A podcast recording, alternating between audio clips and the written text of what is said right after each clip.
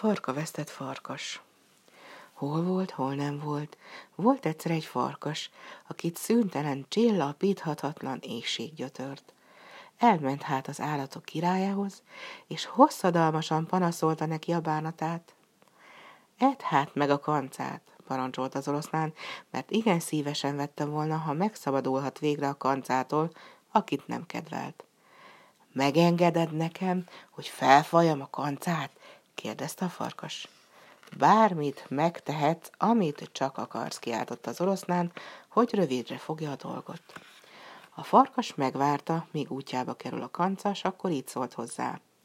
Az állatok királya megengedte nekem, hogy felfajalak.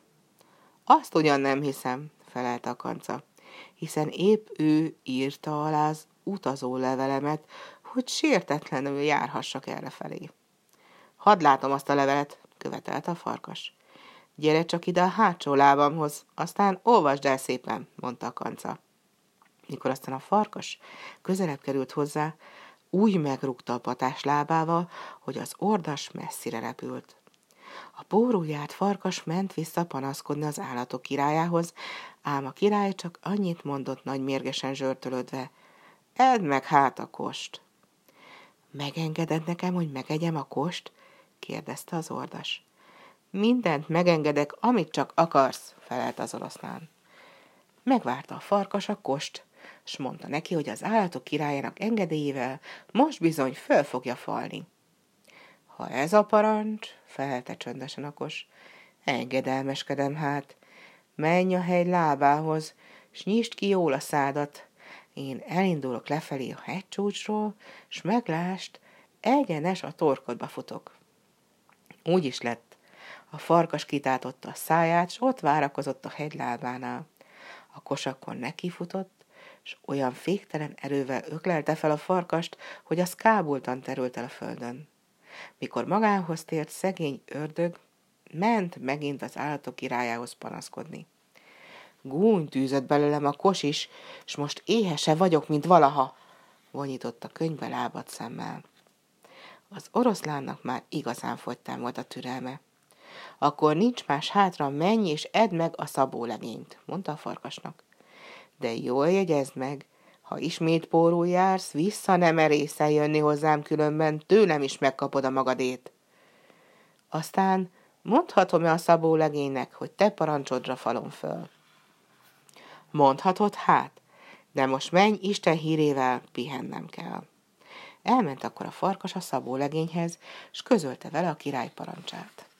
Nem bánom, bólintott a szabó de egy kicsit várj még, hadd búcsúzom el a családomtól.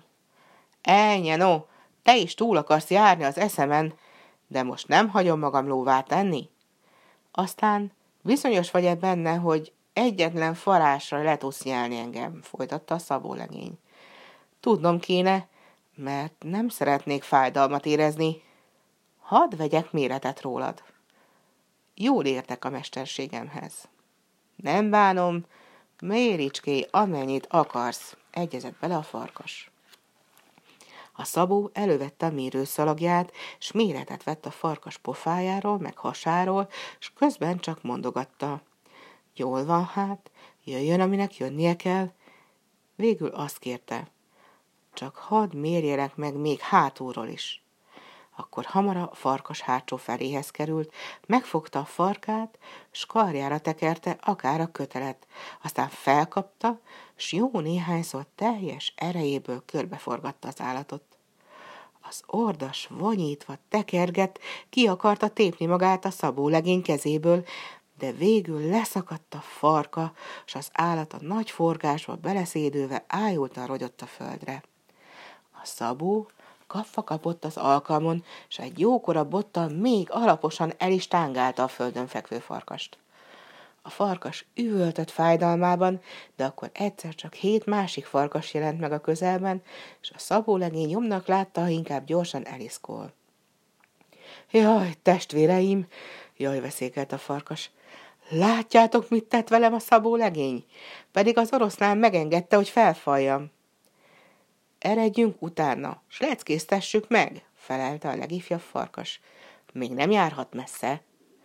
A szabó legény azonban hátrézett a válla fölött, még idejében meglátta a farkasokat, s felmászott egy fára, hogy mentse a bőrét. Így is, úgy is elkapunk, morgott fenyegetően a legöregebb farkas, és azt parancsolta megcsonkító testvérének, te állj alulra, mi meg majd szép sorban egymásra állunk, és így elérjük a gazembert. A letépett farkú ordas legalul állt, és idősebbik felmászott a hátára, aztán hívta a harmadikat, hogy az is ugorjon fel őre, aztán a negyediket, ötödiket, meg a többit. A szabó legény reszketett félelmében látta, hogy mindjárt elérik a farkasok. Már a hatodik farkas is mászott az előző hátára, a farkát vesztett farkasnak már rogyadozott a lába az írdatlan súly alatt, de azt sem látta, milyen magasra érnek fel a testvérei. Ekkor elkiáltotta magát a szabó legény. Mindegyik őtöknek megkegyelmezett, kivéve annak az egynek, aki legalul áll a farka nélkül. A megtépázott farkas ilyetében kiugrott a torony alól, a többi farkas meg mind a földre zuhant. Gyáva ordas neghíramodott, de a legidősebb farkas utána kiáltott. Hogy is lehettél ennyire ostoba? Inkább téged kellene megleckéztetni, nem a szabó legényt. Hat társával üldözőbe vette a farkát vesztett állatot. Hamar utolérték, mindjárt tépázni kezdték, csoda, hogy meghagyták az életét. Félhortra verve feküdt az ordas a földön, mikor arra tévedt egy magányos farkas, annak elmesélte, hogyan járt. A másik, mikor végighallgatta a történetet, így szólt. Drága barátom, jegyezd meg jól, egyszer s mindenkorra. Mindig a saját fejed szerint dönts. Senki tanácsát ne, ne kövesd vakon. Hát a szabó legény mihez kezdett? hazament, s töviről hegyire elmesélt mindent a családjának, meg a szomszédoknak.